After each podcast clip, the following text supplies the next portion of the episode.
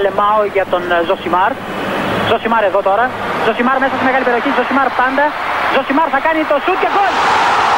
Φοβερό το γκολ του Ζωσιμάρ και πάλι. Ο Περέιρα Ζωσιμάρ, 24 χρόνων παίκτης της Μποταφόγκο. Να λοιπόν, ο Ζωσιμάρ, ο αποκαλούμενος μαύρος Ράμπο από τον πατέρα του, που ήθελε λέει να τον κάνει πυγμάχο και να πάρει τα πρωτεία του Κάσιους Κλέη. Τελικά ο ίδιος προτίμησε να γίνει ποδοσφαιριστής και πράγματι φαίνεται τελικά αυτός είχε το δίκιο. Το δίκιο λοιπόν με το μέρος του Ζωσιμάρ. Το μακρινό καλοκαίρι του 1992 μπήκαν για πρώτη φορά στο ελληνικό μπάσκετμπολ που λέει και ο Καβαλιεράτος να τον ακούτε με το Χάρη Σταύρου στο νέο μπασκετικό podcast του Sport 24, κλείνει η παρένθεση. Μπήκε ο δεύτερος ξένος. Τότε εγώ άρρωστος με τον μπάσκετ, παράνοια, παράνοια, ήταν το καλοκαίρι που περιμέναμε να δούμε ποιος θα είναι ο δεύτερος ξένος που θα πάρουν οι ελληνικές ομάδες στο μπάσκετ. Το οποίο, όπως καταλαβαίνετε, ήταν απίστευτα σημαντικό, διότι από την επιλογή θα κρινόταν το τι ομάδα θα φτιάχνανε του χρόνου και πώς θα πηγαίνανε στο πρωτάθλημα και σε όλα αυτά τα πράγματα. Ο Ολυμπιακός εν προκειμένου, δηλαδή να ξεκινήσω αλλιώς, ο Πάοκ του Ιβκοβιτς είχε τον Μπάρλο και περιμέναμε να δούμε ποιον θα πάρει. Διότι Πρέλεβι και οι λοιποί παίζανε διαφορετικά. Είχε Αμερικανό τον Μπάρλο, οπότε τώρα έπρεπε να δούμε ποιος θα είναι ο ξένος που θα πάρει ο Πάοκ. Είχε πάρει τον το, το Χάρισον, τον άλλαξε και έφερε τον Λέβιξτον. Είναι αυτή η σεζόν. Ο Ολυμπιακός είχε το μεγάλο ζάρκο. Τον απόλυτο. Το νούμερο ένα. Τον καλύτερο παίκτη στον κόσμο για την εποχή. Δηλαδή, αν μου έλεγε, θα σου έλεγα εντάξει, είναι ο Τζόρνταν και ο Πάσπαλ. Δεν υπάρχει κανένας άλλος. Αυτή είναι. Αγωνία όλο το καλοκαίρι. Σύριαλ. Ποιος θα είναι ο δεύτερος ξένος του Ολυμπιακού; Είναι το καλοκαίρι που είχε έρθει ο Γκουλιώτα, ένα ληστής περίεργος και έκανε κάτι βόλτες με το κότερο του κόκαλι και το είχε χρησιμοποιήσει σαν πίεση για να βρει τελικά ομάδα και καλό συμβόλαιο στο NBA. Διαβάζαμε ονόματα, μιλάμε για χαμός τώρα. Και κάποια στιγμή έρχεται η μέρα που ο Ολυμπιακός καταλήγει στο ποιος θα είναι ο δεύτερος ξένος δίπλα στον Μπασπάλια. Και παίρνει ο Ολυμπιακός το Ροντ Higgins. Ροντ Higgins, NBA, σουτέρ, Αμερικανός, μαύρος. Παίρνουμε εφημερίδες, όλες, και το καλοκαίρι αυτή είναι η διαδικασία, και έχει πορτοσέλιδο ο φύλαυλος και γράφει επιλέξει στο πρώτο του θέμα, όχι πάνω, δεξιά ή οτιδήποτε. Πρώτο θέμα. Πρώτο θέμα είναι κάτω από το, το, το σήμα, το λογότυπο της εφημερίδας, κάτω από το το πρώτο θέμα είναι η μεταγραφή Higgins. Και γράφει το πρώτο σέλιδο, τον Σακάτι Higgins πήρε ο Ολυμπιακός. Και έχει και ένα τετράγωνο δεξιά, έτσι το φτιάχνει ωραία, το οποίο τετράγωνο έγραφε Έχει γάτζο αντί για χέρι. Δεν υπερβάλλω, δεν λέω ψέματα, δεν έχω κάνει κάποιο λάθος. Δηλαδή, σας τορκίζομαι, το υπογράφω με τα δύο χέρια στη φωτιά.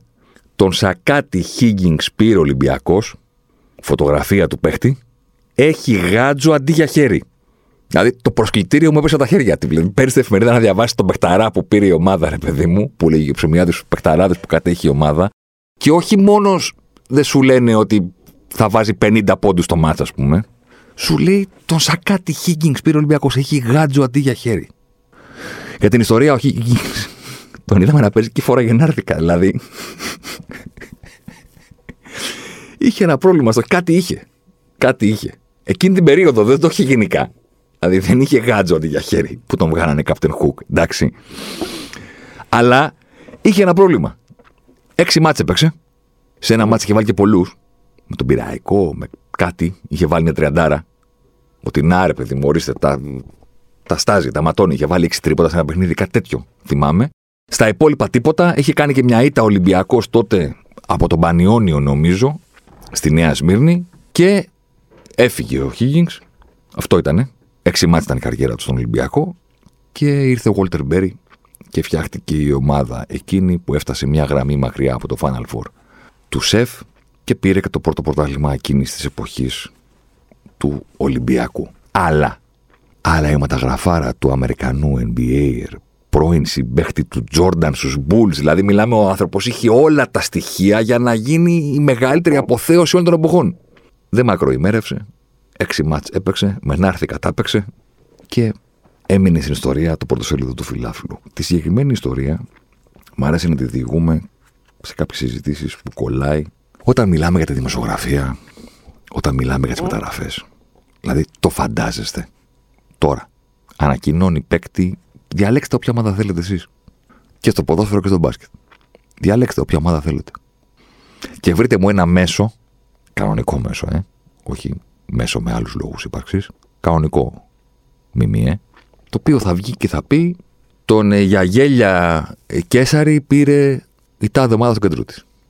Υπέρτιτλος δεν, δεν, δεν τη βρίσκει με τίποτα. Δεν το φαντάζεστε.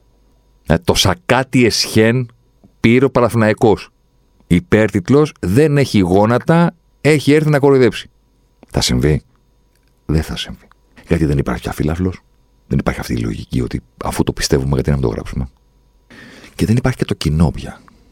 Θέλω να πω ότι τα αναπολούμε όλα αυτά κάποιες φορές. Όχι ότι παλιά ήταν καλύτερα όλα, δεν, δεν μιλάω σε αυτή τη λογική.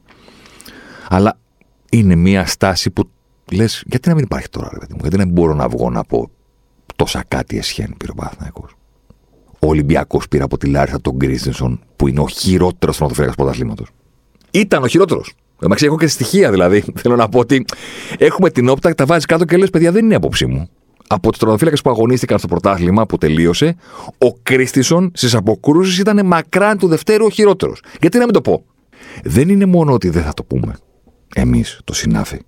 Τα ΜΜΕ, οι δημοσιογράφοι, οι podcasters, πείτε το πώς θέλετε, οι αναλυτές, ξέρω εγώ, whatever. Δεν υπάρχει και το κοινό. Τότε δεν κάηκαν τα γραφεία του φιλάθλου. Συνέχισε να κυκλοφορεί κανονικά. Δεν βγήκε κάποια ανακοίνωση εναντίον του. Από τον Ολυμπιακό. Κάποιο story. Ε; Κάτι. Πόλεμο στην ομάδα και μην αγοράζετε το φύλαφλο γιατί ξέρω whatever. Ο Μανουσέλης που ήταν στο μπάσκετ πίστευε ότι ο Higgins δεν κάνει. Τους είπε τραυματισμούς έχει, σαν κάτι είναι. Μενάρθηκα παίζει. Το πήρανε και το κάνανε πρωτοσέλιδο ο Σακάτης που έχει γάτζο αντί για χέρι. Δεν έγινε κάτι. Και το κοινό ήταν διαφορετικό. Ποιος θέλει να του πεις σήμερα ότι δεν είναι καλές φωτογραφίε της ομάδας; Του. Ποιος; Σε ελληνική ομάδα, σε ξένη ομάδα. Και αυτός είναι ένας από τους λόγους που το είπα και στο προηγούμενο podcast. Ήρθα εδώ να το κάνω έτσι λίγο πιο αναλυτικό, ας πούμε. Δεν τις αντέχω, παιδιά, τις μεταγραφές. Ο πρώτος λόγος είναι αυτός. Ο πρώτος λόγος είναι ότι όλοι είναι καλοί. Όλοι έχουν στοιχεία. Όλοι έχουν καριέρα. Όλοι έχουν, είναι κοντρολαρισμένοι. Ε, κοντρολαρισμένος παίκτης. Κανείς δεν ξέρει τι σημαίνει αυτό. Θα σας πω εγώ τι σημαίνει. Δεν ξέρω, έχουμε τι να γράψουμε και το γράφουμε κοντρολαρισμένο. Εγώ θα σας πω τι σημαίνει κοντρολαρισμένος. Καλή ταχύτητα για το ύψος του. Έχει τεχνική. Γενικότητες. Πιο γεν, δηλαδή γενικότητες. Και είναι όλοι καλοί. Είναι όλοι καλές επιλογές. Ακόμα και αυτοί που δεν προκύπτει ότι μπορεί να είναι καλές επιλογές, γιατί ξέρω εγώ έχουν να παίξουν ποδόσφαιρο δύο χρόνια, είναι, έχει αδιαφυσβήτητη ποιότητα. Αν καταφέρει να ξεπεράσει τα προβλήματα των τραυματισμών που είχε τις τελευταίες μία, δύο, τρεις, πέντε, δέκα σεζόν μπορεί να έχει να παίξει ο άλλος, ε, δεν θα κάνει πλάκα. Τελικά δεν κάνει πλάκα. Ο Εσχέν, ξέρω εγώ. Τον παίρνω σαν παράδειγμα, όχι γιατί έγινε κάτι τρομερό, απλά γιατί είναι το κλασικό παράδειγμα ότι εντάξει, ε, ε, τώρα μιλάμε για ένα παίκτη, φοβερό επιχείρημα, που είναι πολύ πάνω από το επίπεδο του ελληνικού πρωταθλήματος. Οπότε και πεσμένος που είναι, έχει την ποιότητα να κάνει τη διαφορά. Ρε, να περπατήσει μπορεί. Ποια ποιότητα να κάνει τη διαφορά; Τι είναι το ποδόσφαιρο, διαγωνισμός τεχνικής και χτυπημάτων; Είναι όλοι καλοί το καλοκαίρι. Όλες οι ομάδες έχουν κερδίσει το πρωτάθλημα των εδαφών. Μετά έχετε πραγματικότητα. Και το αστείο είναι ότι συνεχίζουμε σε αυτό το φαύλο κύκλο. Δηλαδή δεν λέει κάποιος παιδί μου, ρε, παιδί, ρε παιδιά, δεν είναι πέντε συνεχόμενα καλοκαίρια που λέμε ότι τα εβδομάδα κάνει καλέ φωτογραφίες. Μήπως την έκτη φορά να μην το ξαναπούμε. Όχι. Και ο κόσμος θέλει να τα ακούσει. Έκλεισε τις τρύπες η ΑΕΚ. Είδε τα κενά στο ρόστερ της, λέει, και έκλεισε όλες τις τρύπες. Ρε, είναι καλοί αυτοί που ήρθαν. Αν δεν είναι καλοί, δεν έχει σημασία το ότι ήρθαν. Δηλαδή δεν έχει σημασία ότι πήρανε και στόπερ και φορ και μέσο και δεξιμπά. Δεν παίζει ρόλο. Είναι καλή. Αν δεν είναι καλή, λάθος έκανε που τους πήρε. Προτιμότερο θα ήταν να μείνει με την τρύπα. Δεν τα λέει κανένας αυτά. Ούτε εμείς τα λέμε, ούτε εσείς θέλετε να ακούτε. Οπότε τι κάνουμε, ένα διαγωνισμό αχλαμάρα.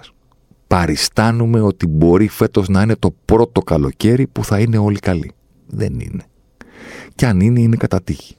Το επόμενο πάλι θα κάνουν επιλογές περίεργες, λανθασμένες, εραστεχνικές, πρόχειρες και όλα αυτά. Και το χειμώνα και εμείς και εσείς θα αρχίσουμε να λέμε δεν κάνει, Πού τον βρήκαν αυτόν, γιατί δεν πρόθεσαν κάποιον από τις ακαδημίες από το να παίρνουν ένα ξένο που δεν μπορεί και δεν κάνει και δεν φαίνεται να βγαίνει η συγκεκριμένη επιλογή και διάφορα τέτοια. Έξαλλοι δημοσιογράφοι, έξαλλος και ο κόσμος. Κάνα πρόβλημα. Το καλοκαίρι, χαρούμενοι δημοσιογράφοι, χαρούμενος και ο κόσμος. Δεν ξέρω, μπορεί να είναι επειδή μεγάλωσα. μπορεί να είναι επειδή. Δεν ξέρω εγώ, παρατηρώ πούμε, ότι δεν μπορώ να κουράζομαι να, να, να τους λέω όλους καλούς. Δεν είναι όλοι καλοί. Και εδώ ερχόμαστε στο δεύτερο, ότι υπάρχει η πιθανότητα να καταλαβαίνεις μια φωτογραφία ότι δεν μπορεί να βγει και υπάρχει πιθανότητα να μην το ξέρεις. Δηλαδή να λες, ξέρω εγώ, θα δούμε. Το θα δούμε, εγώ το εκτιμώ να ξέρετε. Δεν εκτιμώ το πήρε η ομάδα τον τάδε πέτει να γράψουμε κάτι. Μα τι είναι, δεν το ξέρουμε.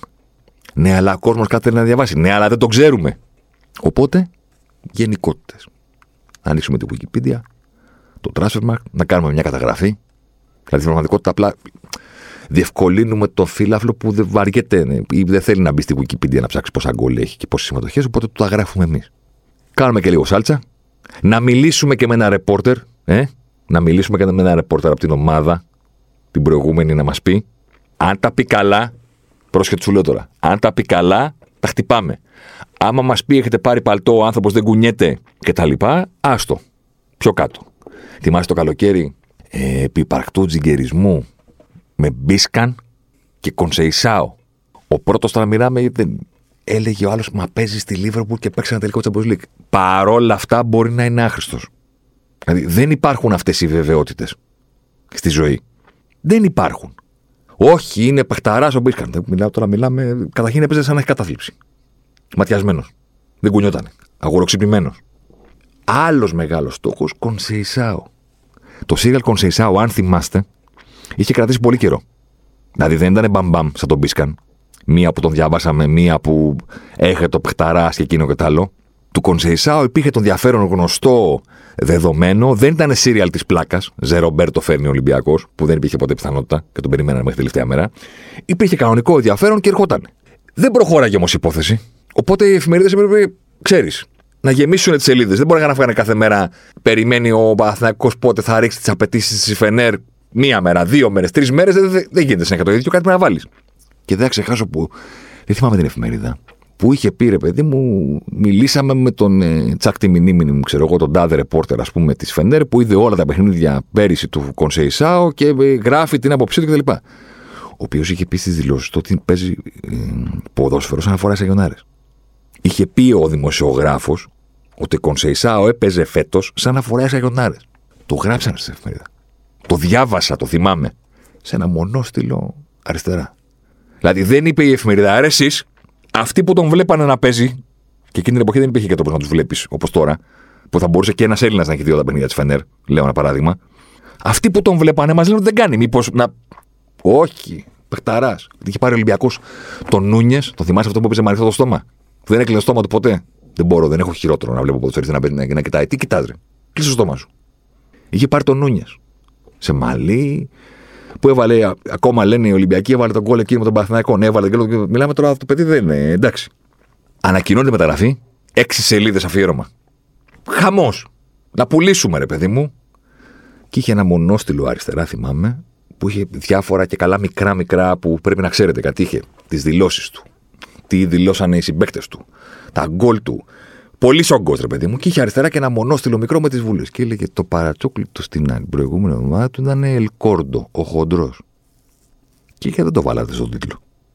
Κόμπρα βάζεις. Σωστά. Το ελάφι, το χταπόδι και δεν βάλατε ο Ολυμπιακός έκλεισε το χοντρό. Αφού αυτό είναι το παρατσούκλι του. Πού να το βάλουμε. Από κάτω. Σε συνέντευξή του πέρυσι δήλωσε ότι η δυναμία του στη ζωή είναι τηγανιτές πατάτες. Αθλητής, ε αθλητής δήλωσε ότι η αδυναμία του στη ζωή είναι τι πατάτες. Παρατσούκλι την προηγούμενη ομάδα το χοντρός. Και πανηγυρίζουν και οι φίλαθλοι που τον πήραν και η εφημερίδα. Φταίμε εμεί, φταίτε εσείς. Ο χοντρός. Το διαβάσατε πουθενά, εγώ το διάβασα μια βούλα κάτω αριστερά. Λέω καλά. Τον είδα μετά φωτογραφίες, δεν έκλεινε το στόμα του ποτέ. Κάτι μάγουλα, μα ανέκλεινε το στόμα. Με το πρώτο καράβι. Έφυγε κι αυτός. Κατευθείαν την παραλία, ανέβηκε με το μαγιό πάνω, δεν άλλαξε. Μπορούμε να τα πούμε. Δεν μπορούμε. Τα ξέρουμε. Σε κάποιες περιπτώσεις μπορούμε να έχουμε μια υπόνοια, ρε παιδί μου. Αλλά, αλλά κανένα δεν θέλει. να πέφτει έξω. Ε, να τα λέμε όλα. Να τα λέμε όλα. Κανένα δεν θέλει να πέφτει έξω. Κύριε Ζωσιμάρ, θεωρούσες ότι είναι αδιανόητο ο να πηγαίνει να δίνει 110 εκατομμύρια ευρώ για τον Ρονάλντο σε αυτή την ηλικία και να τον παίρνει. Δεν το έγραψες, δεν το πες. Τώρα τι θες να κάνεις το μαγκά. Το καλοκαίρι πήγε η United και τον έκανε το πιο ακριβοπληρωμένο ποδοσφαίρι στην Premier League. Έβαλε τα γκολ του, η United χειροτέρεψε. Τα που πουθενά πριν γίνουν. Δεν τα πες πριν γίνουν, τα είπες στο χειμώνα. Ε, κάπως έτσι είναι. Πες τα από πριν. Ό,τι μπορώ κάνω. Άμα ξέρω, θα πω για τον Νούνιες. Ο Λουκάκο, ας πούμε. Που σας το είπα στο προηγούμενο podcast. Το ότι δεν χρειαζόταν η Τσέλση, αυτό το ποδοσφαιριστή, το έγραψα κάπου. Αλλά αν είχα πρόβαση στα στοιχεία, θα έκανα και μια μεγαλύτερη ανάλυση. Ότι ρε παιδιά, δεν είναι ο ποδοσφαιριστής που νομίζετε ότι είναι ο Λουκάκου. Ψάχνουν όλοι τώρα να βρουν τι έφταξε. Τίποτα δεν έφταξε. Η Τσέλση νόμιζε ότι πήρε άλλο παίχτη γιατί όλοι μας, και οι δημοσιογράφοι και οι φιλάθλοι, νομίζουμε ότι ο Λουκάκου είναι κάτι άλλο από αυτό που πραγματικά είναι. Και εδώ θα κάνω και μια παρένθεση. Εδώ είναι και η χρησιμότητα των αριθμών που λένε όλοι. Τι να τους κάνω εγώ τους αριθμούς, τα μάτια μου πιστεύονται. Mm, τα μάτια σου κάνουν λάθη. Επίσης τα μάτια σου, επειδή βλέπουν ποδόσφαιρο από μικρή ηλικία, έχει αποδειχθεί αυτό από μελέτες, έχουν στερεότυπα. Πριν από ένα χρόνο, δύο χρόνια πότε ήταν. Μια εταιρεία έδειξε ένα αγώνα ε, σε κόσμο που είχε αφαιρέσει τις φιγούρες των παικτών με υπολογιστές. Δηλαδή έβλεπες μια μπλε φιγούρα. Δεν έβλεπες ούτε το χρώμα. Τίποτα δεν έβλεπες. Έβλεπες μπλε ανθρωπάκια. Σαν καρτούν, σαν παλιό παιχνίδι. Και μετά το τέλος του αγώνα, τους είχε ρωτήσει, ξέρω εγώ, ποια ομάδα τρέξει περισσότερο. Ποια ομάδα ήταν πιο δυνατή. Τέτοια πράγματα. Και μετά δείξανε σε άλλο κοινό τον ίδιο μάτς κανονικά. Με τους κανονικούς ανθρώπους, όπως τους βλέπουμε. Αυτοί που είδαν το μάτς με τους κανονικούς ποδοσφαιριστές, είπαν ότι η ομάδα που είχε τους μαύρους ποδοσφαιριστές ήταν πιο γρήγορη και πιο δυνατή. Αυτοί που είδαν το μάτς χωρίς να βλέπουν τα χρώματα των παιχτών, είπαν ότι οι άλλοι είναι πιο γρήγοροι και πιο δυνατοί. Ο Λουκάκου είναι α, σεντερφοράρα, μαύρος, δυνατός, παίζει με πλάτη, κάνει και δείχνει. Δεν είναι αυτό. Του αρέσει να παίρνει την μπάλα στο πλάι και όχι στο κέντρο της επίθεσης και να παίζει με πρόσωπο, όχι με πλάτη. Τον βλέπουμε και λέμε αυτό είναι. Δεν είναι αυτό. Εκεί χρειάζονται οι αριθμοί. Για να σου βγάλουν τον bias που έχεις από τα μάτια ότι για να έχει αυτό το σωματότυπο είναι αυτό. Ο Καρβάλιο, ξέρω εγώ, ο Βίλιαμ, πώς τον λέγανε αυτόν στην Πορτογαλία. Που λέγανε βάζει, το βάζει τον Καρβάλιο, σαν το λέει, για να έχει μεγαλύτερη δύναμη στον άξονα. Και ο Καρβάλιο απλά είναι μαύρος και ψηλός. Στην πραγματικότητα παίζει σαν τον Μπουσκέτς. Όχι στο επίπεδο του Μπουσκέτς, αλλά θέλω να πω τέτοιου είδους χάφιν. Το βλέπουμε με μαύρο και ψηλό και λένε προσφέρει δύναμη κτλ. Δεν προσφέρει αυτό. Σαν το Ζορζίνιο θέλει να παίζει, με την μπάλα στα πόδια και να την πασάρει. Κλείνει η παρένθεση, η συγκεκριμένη. Ο μεγάλος κλοπ το είχε πει ωραία, μιλώντα για τον εαυτό του, για την Dortmund, αλλά ισχύει για τους προπονητές, ισχύει για τις μεταγραφές, ισχύει για τη σεζόν που ξεκινάνε. Είχε πει σημασία δεν έχει τη λένε για σένα όταν έρχεσαι. Σημασία έχει τη λένε για σένα όταν φεύγεις. Ισχύει και το Μανέ, ας πούμε, τον οποίο αποχαιρέτησε η Λίβερπουλ. Χθες. Με τον Σενεγαλέζο να πηγαίνει στην Bayern. Τι σημασία έχει, τι λεγόταν και τι γραφόταν όταν ήρθε ο Μανέ και πάλι παίχτε από το Southampton η Λίβερπουλ και μήπως είναι πολλά τα λεφτά και μήπως είναι λίγα και πάλι παίχτε από το Southampton και πώς θα βελτιωθεί η Λίβερπουλ όταν παίρνει τις ποδοσφαιριστές. Και τελικά, για να το αντιστρέψουμε, να το κάνουμε ανάποδα, Πας, εγώ γυρίζει, ας πούμε, έτσι λίγο πίσω και λες καλοκαίρι, σεζόν 14-15. Δεν θέλει πια ακριβή μεταγραφή. Ο Χάμες Ροντρίγκες στη Ρεάλ Μαδρίτη. Το θυμάστε τον πανικό, ε; Μετά το Μουντιάλ που είχε βάλει εκείνο τον κόλ με την Κολομβία, με το στήθος, μπα, μπουπ, αυτά. Γαλάκτικο καινούριος. 23 ετών ήταν τότε ο Κολομβιανός. 75 εκατομμύρια για να πάει στη Ρεάλ Μαδρίτη. Και πώς τον αποχαιρέτησε η Ρεάλ Μαδρίτη όταν έφυγε; Τι άφησε πίσω του; Το ίδιο καλοκαίρι 75 η United για τον Άρχελ Τη Μαρία. Στο δεύτερο καλοκαίρι χωρίς ε, Ferguson είχε τελειώσει η σεζόν 13-14 που δεν την έβγαλε ο Μόγες που ήταν η πρώτη χώρα στον Αλέκο και η United επίδειξε ισχύως εδώ επιστρέφει, κάνει, δείχνει, πήρε τον Τη Μαρία. Και; Προσέξτε, δεν μιλάω για μεταγραφές αυτή τη στιγμή και τις βάζω στη ίδια τσουβάλι ότι φταίνει κάθε φορά ο παίχτης ή φταίει κάθε φορά η ομάδα. Μιλάω για κινήσεις που ήταν οι top του καλοκαιριού. Που μάζεψαν πάνω τους όλη την κουβέντα και όλη την προσμονή και τη σιγουριά του κόσμου και των ΜΜΕ ότι πρόκειται για κινήσεις που θα βγουν, θα δώσουν δύναμη, θα επηρεάσουν, θα, θα, χίλια πράγματα. Στο επόμενο καλοκαίρι τα αγγλικά ΜΜΕ λέγανε Μα αν είναι δυνατόν έδωσε η City 76 εκατομμύρια για να πάρει το Τεμπρόινε. Ανάποδα. Ανάποδα λειτουργήσε η φάση τότε. Η Μαρία πήγε στην Πάρη. Η United έδωσε 60 και πήρε το Μαρσιάλ που είχε κάνει χαμό τότε με τη Μονακό στα παιχνίδια. Με την Arsenal, αν δεν κάνω λάθος. 60 για το Μαρσιάλ. Έβαλε το πρώτο του γκολ με τη Λίβερπουλ, αν δεν κάνω λάθος. Ανατινάχτηκε η οροφή του Old Trafford. Φώναζε ο Μάρτιν Τάιλερ. Welcome to Manchester. Wow, αυτά, χαμός. Και η Λίβερπουλ είχε πάρει τον Μπεντέκε. 46 την επίθεση. Φοβερή μεταγραφή. Κτλ. κτλ. κτλ. Το ίδιο καλοκαίρι όμως η Λίβερπουλ είχε πάρει και το Φιρμίνο. 41. Και γράφανε οι αγγλικές εφημερίδες μετά από λίγο καιρό ότι οι άνθρωποι που είναι υπεύθυνοι για τις μεταγραφές της Λίβερπουλ ακόμα δεν έχουν καταφέρει να εξηγήσουν τι είδαν στο Φιρμίνο και τον αγόρασαν. Αυτό ήταν η αποτυχημένη μεταγραφή. Επόμενο καλοκαίρι. Και αυτός είναι επίκαιρος πολύ. Πολ Ποκμπά. Η πιο ακριβή μεταγραφή όλων των εποχών όταν έγινε. Τον πήρε η Manchester United. 105. Κατά άλλους πρέπει να προσθέσουμε και τα 15 που είχε πάρει τότε ο Ραϊόλα, πόσα ήταν, ξέρω εγώ ότι είναι 120. Τι σημασία έχει. Το καλοκαίρι του 16, ε, και τώρα φεύγει. Και τελικά, τότε μεταξύ μου είχε φανεί τρομακτικά περίεργο μια ομάδα που είχε να παίκτη στις ακαδημίες της και αυτός έφυγε ελεύθερος μετά να δίνει 105 για να τον πάρει πίσω. Δηλαδή, έλεγα, ξέρω εγώ, 23 ήταν τότε. Ο Γάλλος, όλος ο κόσμος ήταν μπροστά του. Είχε αποδείξει με τη φανέλα της Γιουβέντους ότι είναι, ξέρω εγώ, ο τύπος που μπορεί να είναι ο καλύτερος μέσος στον κόσμο. Ρεκόρ όλων των εποχών. Και τώρα έφυγε ως ελεύθερος και μάλλον επιστρέφει στη Juventus. Και δεν υπάρχει και καν μάχη για την μεταγραφή του. Δηλαδή, θέλω να πω, είναι ελεύθερος και δεν σφάζεται όλη η Ευρώπη, ας πούμε, προς τα πάρει τον Πογμπά. Χωρίς να σημαίνει, ξαναλέω, ότι φταίει εκείνος μόνο. Φταίει και εκείνο, φταίει και η United. Άρα τελικά, μαξί τι πλάκα έχει. Η United πήρε τον Πογμπά, ξόδεψε το μεγαλύτερο διάστημα της θητείας του στο Old Trafford με το να υπάρχει συζήτηση γύρω από αυτόν για το ποιοι πρέπει να παίζουν δίπλα του για να αποδώσει. Η United δεν κατάφερε ποτέ να βρει την απάντηση. Και είναι τρομερό το ότι απέκτησε και ποδοσφαιριστές που πατούσαν στα ίδια μέτρα με το Γάλλο, γιατί δεν ήξερε τι είναι ο Γάλλος. Δηλαδή, σε ποια ομάδα μπορεί να παίζει και ο Ποκμπά και ο Φερνάντες μαζί. Και ποια ομάδα πηγαίνει και παίρνει το Φαν ντε Μπέικ, που και αυτός παίζει στους ίδιους χώρους με τον Ποκμπά. Πόσοι θα παίξουν; Το ίδιο καλοκαίρι η Juventus είχε δώσει 90 90 αν είναι δυνατόν για να πάρει τον Ιγκουαΐν στα 28 του. Δηλαδή πόσες καλές σεζόν μπορεί να έχει μπροστά του. Ένας ποδοσφαιριστής με αυτό το σωματότυπο. Ναι, γκολτζής, δεν διαφωνώ, αλλά τον βλέπεις. Και είναι 28, δηλαδή δίνεις 90 για να τον πάρεις. Πόσο καιρό πιστεύεις ότι θα παίζει; Δηλαδή πώς τα πετάς αυτά τα λεφτά έτσι, ας πούμε, για κάποιον ο οποίος δεν θα έχει μετά, μετά πολιτική άξια.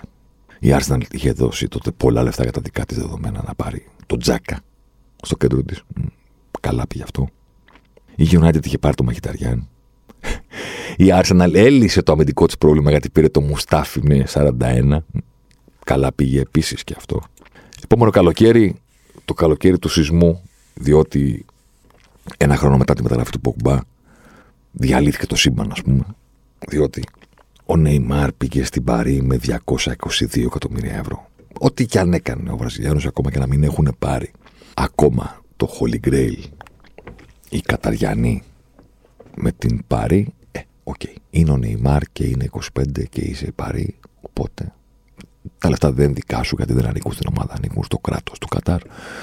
Οπότε τα δίνεις. Όμως, όμως, όμως, την ίδια σεζόν, ο Ντεμπελέ, 20 χρόνων για όνομα του Θεού, πήγε με 140 στην Παρσελώνα.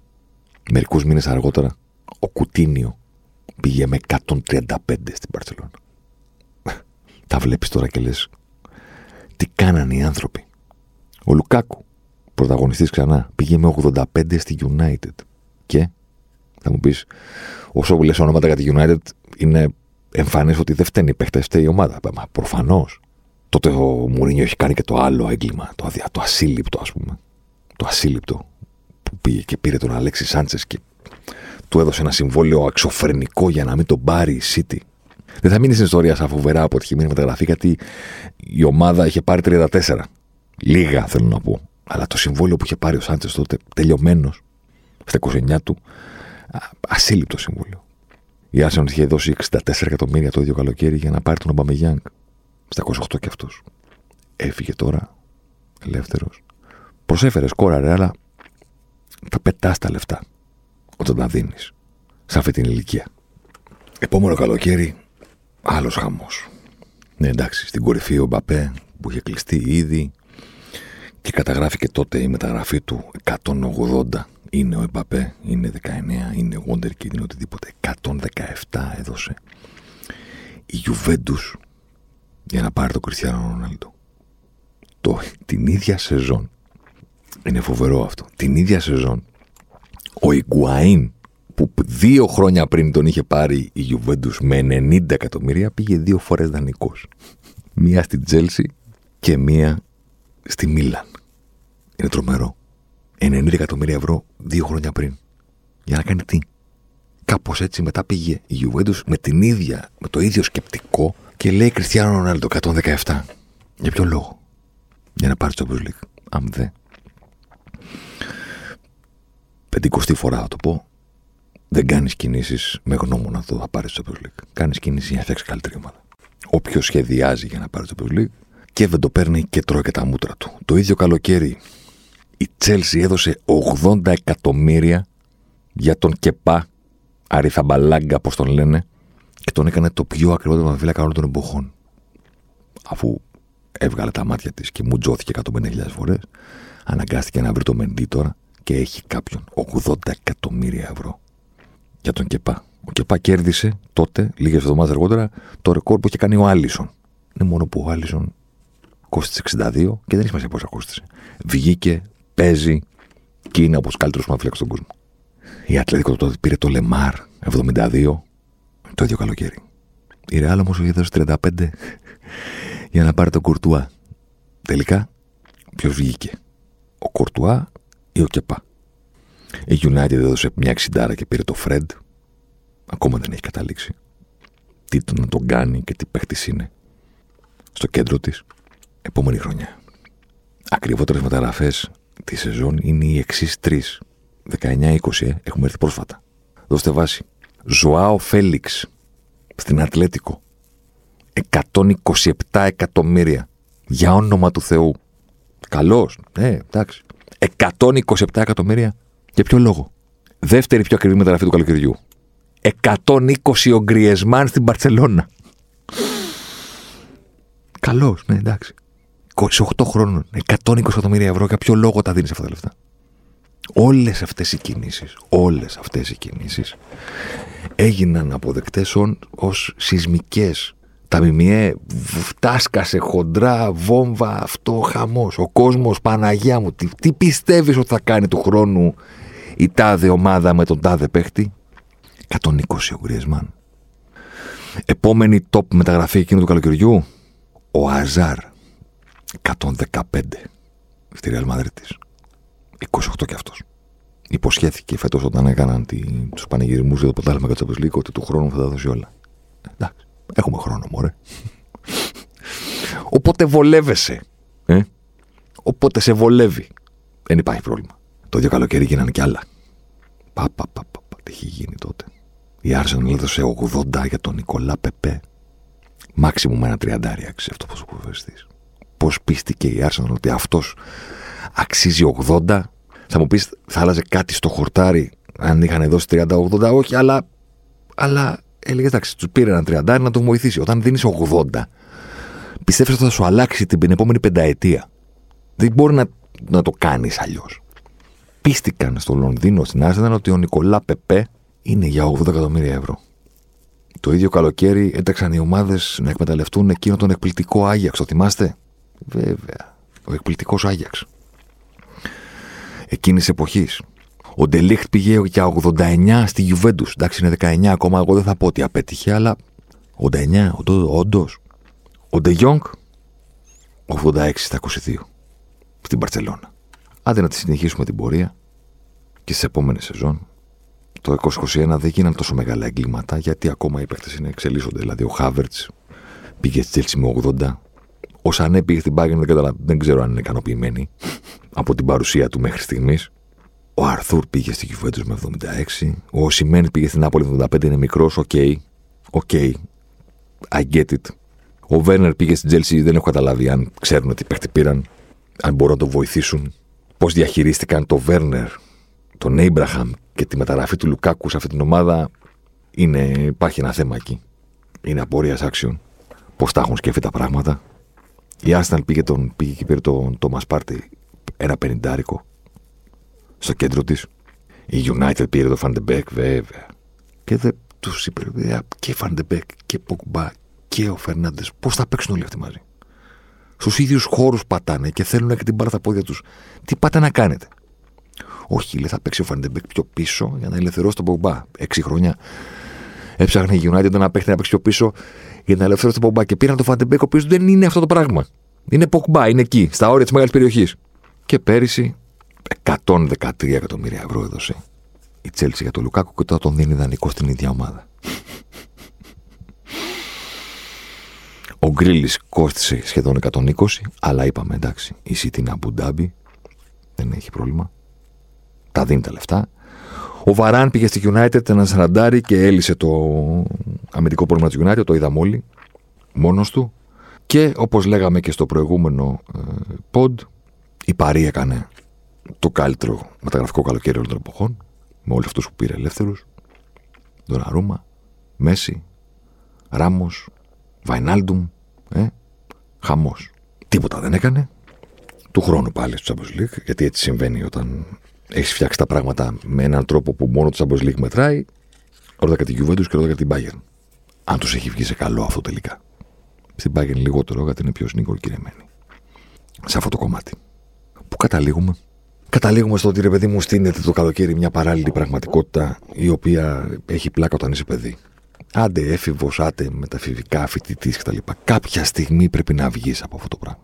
Είναι πλέον τόσο από όλα τα παραδείγματα που δεν μπορεί κάθε καλοκαίρι να βάζουμε τον εαυτό μας στην ίδια διαδικασία και να λέμε τι χαμό θα κάνει ο τάδε και ο τάδε. Δεν ξέρουμε την πραγματικότητα ποιος θα κάνει χαμό. Και έρχεται μετά η ζωή και σε αποδεικνύει ότι οι άνθρωποι που βρίσκεσαι να συζητάς για σεζόν ολόκληρες όμως, όχι για λίγο, είναι αυτοί που εκείνο το καλοκαίρι όταν είχαν αποκτηθεί, μετακινηθεί, δεν σε είχαν απασχολήσει. Και πάρα πολύ. Δηλαδή, ο Μαρσέλο, ας πούμε, απο, αποχαιρέτησε τη Real Madrid φέτος ως θρύλος. Δεν έγινε χαμός όταν αποκτήθηκε. Ο Καμαβιγκά είναι το μέλλον της Real Madrid. Δεν έγινε χαμός πέρυσι όταν τον πήρε Real. Το ίδιο που φέτος ισχύει και για τον Τσουαμενί. Αλλά εμείς επιμένουμε να ασχολούμαστε με τους φορ και με τους ήδη διάσημους κτλ. Την ιστορία τη γράφουν δεν τη γράφουν μόνο υπό. Τη γράφουν και αυτοί που κάνουν μεγάλο τόνο με γραφή τους. Δεν λέω ότι καμία δεν βγαίνει. Αλλά ξέρω εγώ, η Λίβερπουλ χθες ανακοίνωσε, ξέρω εγώ, είχε αφιερώματα ότι έκλεισε πέντε σεζόν ω Αλάχ. Στο Άνφιλ της πληρώθηκε μια πενταετία, εξαετία, συγγνώμη, από τότε που αποκτήθηκε από τη Λίβερπουλ. Εκείνο το καλοκαίρι δεν βγήκε κανένας στους δρόμους. Για αυτό το λόγο. Τι γράφουν ιστορία και παίχτες που δεν σηκώνουν όλο αυτό το κύμα. Και εμείς επιμένουμε να λέμε Oh my god, ξέρω εγώ, η Τσέλσι, η πρωταθλητή Ευρώπης, πήρε το Λουκάκου. Μια τρύπα στο νερό έκανε. Και θα συνεχίσουν οι ομάδες να κάνουν μια τρύπα στο νερό. Και για να έρθουμε και στα δικά μας και με αυτό να ολοκληρώσουμε, ας πούμε, το πόντ. Κάθε καλοκαίρι, κάθε φινάλε της σεζόν, μη σου πω και πριν τελειώσει η σεζόν, οι φίλοι των ελληνικών ομάδων έχουν πάνω κάτω κατασταλάξει. Και λένε χρειαζόμαστε παίχτες. Πρώτον, σίγουρα. Δεύτερον, έχουν κατασταλάξει και στις θέσεις. Συνήθως, άμα τους ρωτήσεις, χρειάζεται μια δεκάδα. Εντάξει. Αλλά θέλω να σου πω, σου λένε ρε παιδί μου, χρειάζεται αυτός, χρειάζεται εκείνο, χρειάζεται τέλο. Και περιμένουν όλο το καλοκαίρι από την ομάδα τους να αποκτήσει παίκτες σε όλες τις θέσεις που τους χρειάζεται. Ταπεινά λέω από το μικρόφωνο, σταματήστε να ζητάτε αυτό το πράγμα. Θα μου πεις, και άμα σταματήσουμε να το ζητάμε, θα σταματήσουν οι ομάδες να το κάνουν; Δεν ξέρω. Λέω ότι εσείς μπορείτε να ελέγξετε αυτό που κάνετε εσείς. Και αφήσετε την ομάδα να κάνει ό,τι θέλει. Εν προκειμένου, ξέρω εγώ, φίλοι αυτού του Παναθηναϊκού είδαν πέρυσι το Γιωβάνοβιτς από την αρχή να κάνει μια σοβαρή δουλειά. Μπορεί να μην φαινόταν συνέχεια στα αποτελέσματα, αλλά φαινόταν ότι ο άνθρωπος έχει στήσει καλά την ομάδα του, αξιοποιεί το ρόστερ του, δεν γκρινιάζει, Καλά δείγμα. Το, τελευταίο, το καλύτερο δείγμα για μένα για ένα προπονητή δουλεύει με του που έχει. Δεν έχει νόημα να συζητάς δημόσια για το τι σου λείπει. Όποιο προπονητής το κάνει αυτό είναι λίγο προβληματικός. Προχώρησε σεζόν, κάποια στιγμή τα αποτελέσματα βελτιώθηκαν. Πολύ καλά playoff, καλύτερα αποτελέσματα στα ντέρμπι και ρασάκι πήρε ο Παναθηναϊκός το κύπελο. Πολύ ωραία.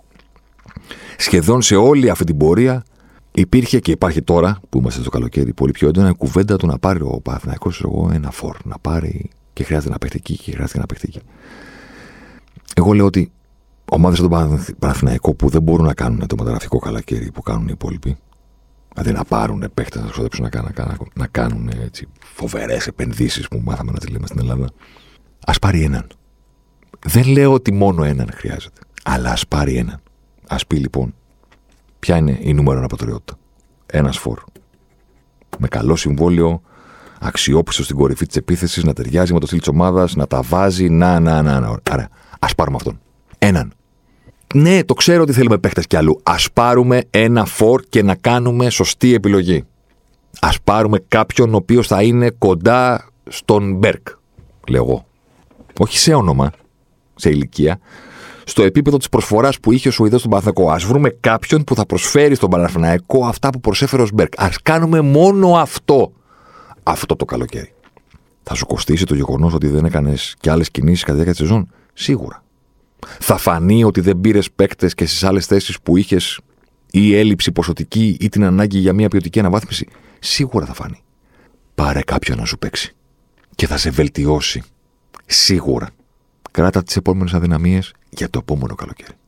Είναι προτιμότερο αυτό να πάρεις έναν, να πάρει όλα τα λεφτά που έχει, έχεις διαθέσιμα. Πόσα είναι; Δεν είναι πολλά. Πόσα είναι αυτά που έχεις διαθέσιμα; Ωραία. Δώστα για να πάρεις έναν ποδοσφαιριστή. Έναν. Και να είναι καλός. Και να παίξει. Και να φανεί την πρώτη στιγμή ότι κάνει μια πολύ σωστή επιλογή την οποία έχει εξετάσει πάρα πολύ καλά. Έναν. Άσε τις υπόλοιπες τρύπες ανοιχτές. Κάλυψε το όπως μπορείς. Κούνα το κεφάλι όταν βλέπεις να σου κοστίζουν μέσα σε σεζόν. Κούνα το κεφάλι, λες, το ξέρω. Έχουμε ένα θέμα εκεί γιατί δεν πήραμε ποδοσφαιριστή. Δεν πειράζει. Του χρόνου. Είναι προτιμότερο αυτό, αν το επαναλάβεις για τρει-τέσσερι φορές στις μεταγραφικέ περιόδους, αν το κάνεις φέτος, αν το κάνεις του χρόνου, αν το κάνεις του παραχρόνου και το κάνεις με επιτυχία, σε τρία χρόνια θα έχεις μια πολύ πιο βελτιωμένη ομάδα από αυτή που έχεις τώρα, από το να πας το καλοκαίρι και να πεις λοιπόν πόσους θέλουμε, πέντε. Πόσα λεφτά έχουμε, χ. Διέρεσε τα χ λεφτά με το πέντε για να πάμε να δώσουμε σύμβολη. Μην κάνεις αυτό. Γιατί του χρόνου τους μισούς θα, θα θες να τους αποχαιρετήσεις. Αν δεν έχουν φύγει ήδη το Γενάρη οι μισοί θα είναι για να φύγουν. Και θα λες, ναι, πρέπει να κάνει ο, η ομάδα προσθήκες, αλλά το βασικό ζήτημα είναι να λυθούν τα συμβόλαια αυτών που πρέπει να φύγουν. Γιατί πρέπει να φύγουν, γιατί δεν έπρεπε ποτέ να έρθουν. Και αυτό είναι μια τρομακτική φθορά για την ομάδα. Τρομακτική. Και όλοι λένε δεν πειράζει γιατί δεν κόστησε πολύ, ήρθε ως ελεύθερος, είχε χαμηλό συμβόλαιο. Είναι φθορά. Φθορά δεν είναι μόνο να δώσεις 120 εκατομμύρια ευρώ για να παίχτη που δεν θα σου βγει ακόμα και στο ρόστερ θέση που θα πάρει κάποιος που είναι ελεύθερος και θα πάρει ένα συμβόλαιο μικρό για τα ελληνικά δεδομένα, τρώει χρόνο από τους υπολείπους. Μέχρι να αποδειχθεί ότι δεν κάνει, πρέπει να παίξει. Που σημαίνει ότι είχες έναν ποδοσφαιριστή που δεν σε βοήθησε σε πάρα πολλά παιχνίδια.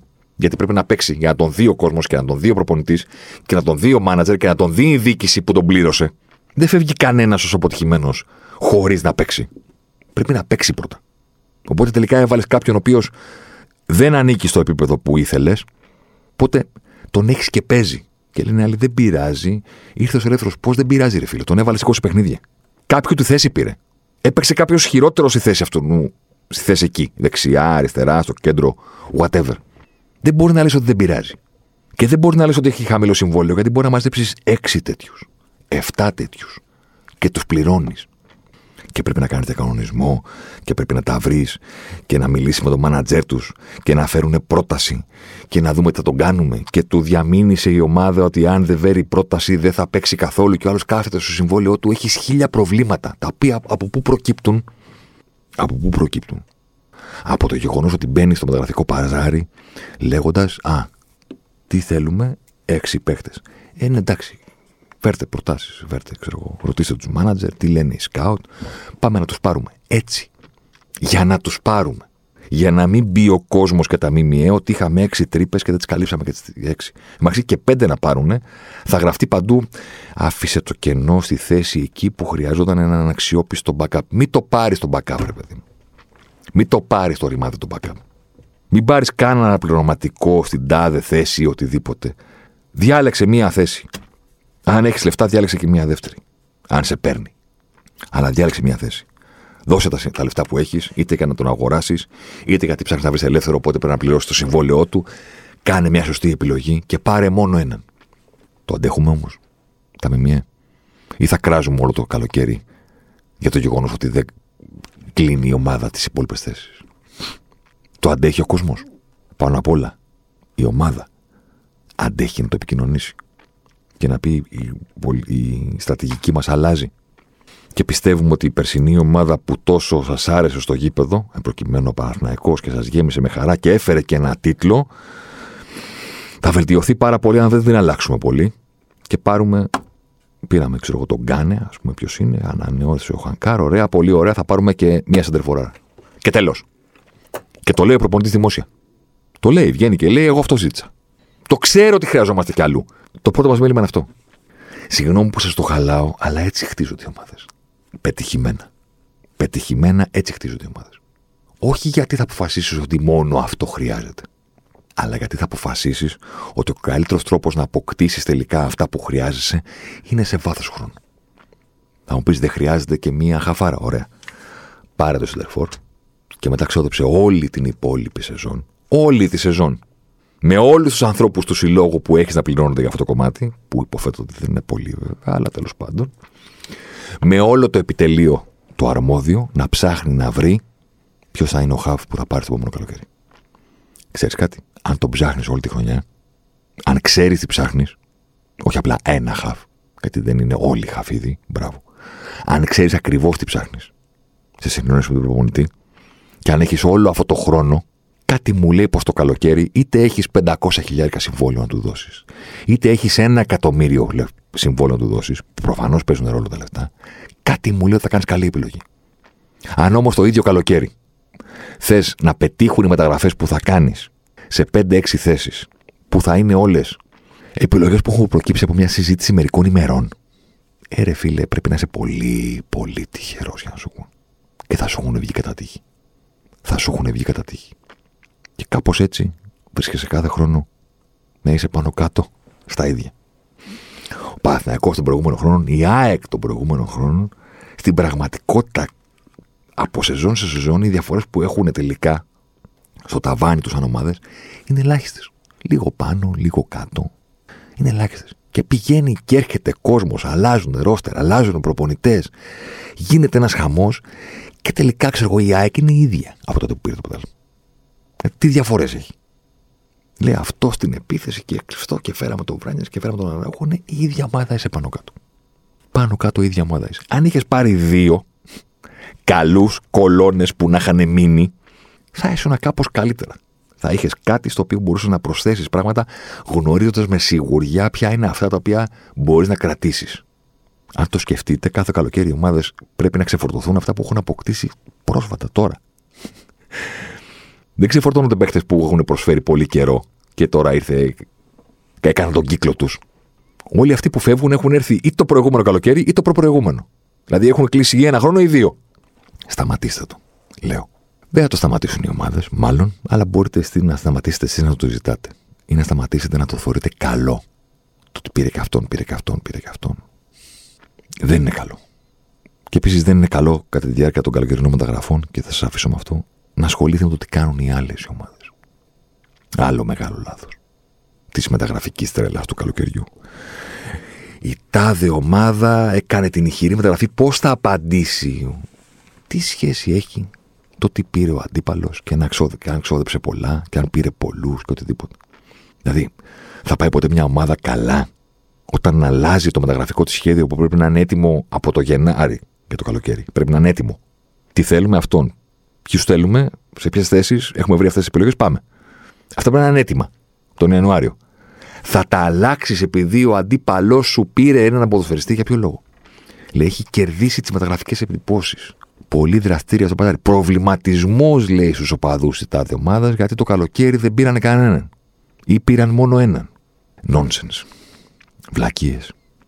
Παράλληλες πραγματικότητες που δεν παίζουν ρόλο πουθενά πράγματα που σαν το Men in Black, ας πούμε, τα ξεχνάμε με το που ξεκινάει η σεζόν, γιατί έχετε η πραγματικότητα, η μία πραγματικότητα που δεν υπάρχει άλλη, που είναι ό,τι συμβαίνει στις τέσσερις γραμμές του κηπέδου. Και τότε γίνονται αυτά που μετράνε και τα σβήνουν το κύμα όλα αυτά που έγιναν το καλοκαίρι. Ακριβώς όπως γράφουμε το όνομά μας στην αμμουδιά και το κύμα, ακριβώς με τον ίδιο τρόπο. Τσακωνόμαστε όλο το καλοκαίρι για τις μεταγραφές, για να έρθει ένα παπ το κύμα, που είναι η σέντρα δηλαδή της σεζόν, και να τα σβήσει όλα. Προφανώς και παίζουν ρόλο οι μεταγραφές, προφανώς και μέσω εκείνων βελτιώνονται οι ομάδες, αλλά όλο αυτό το τσίρκο το έχω βαρεθεί.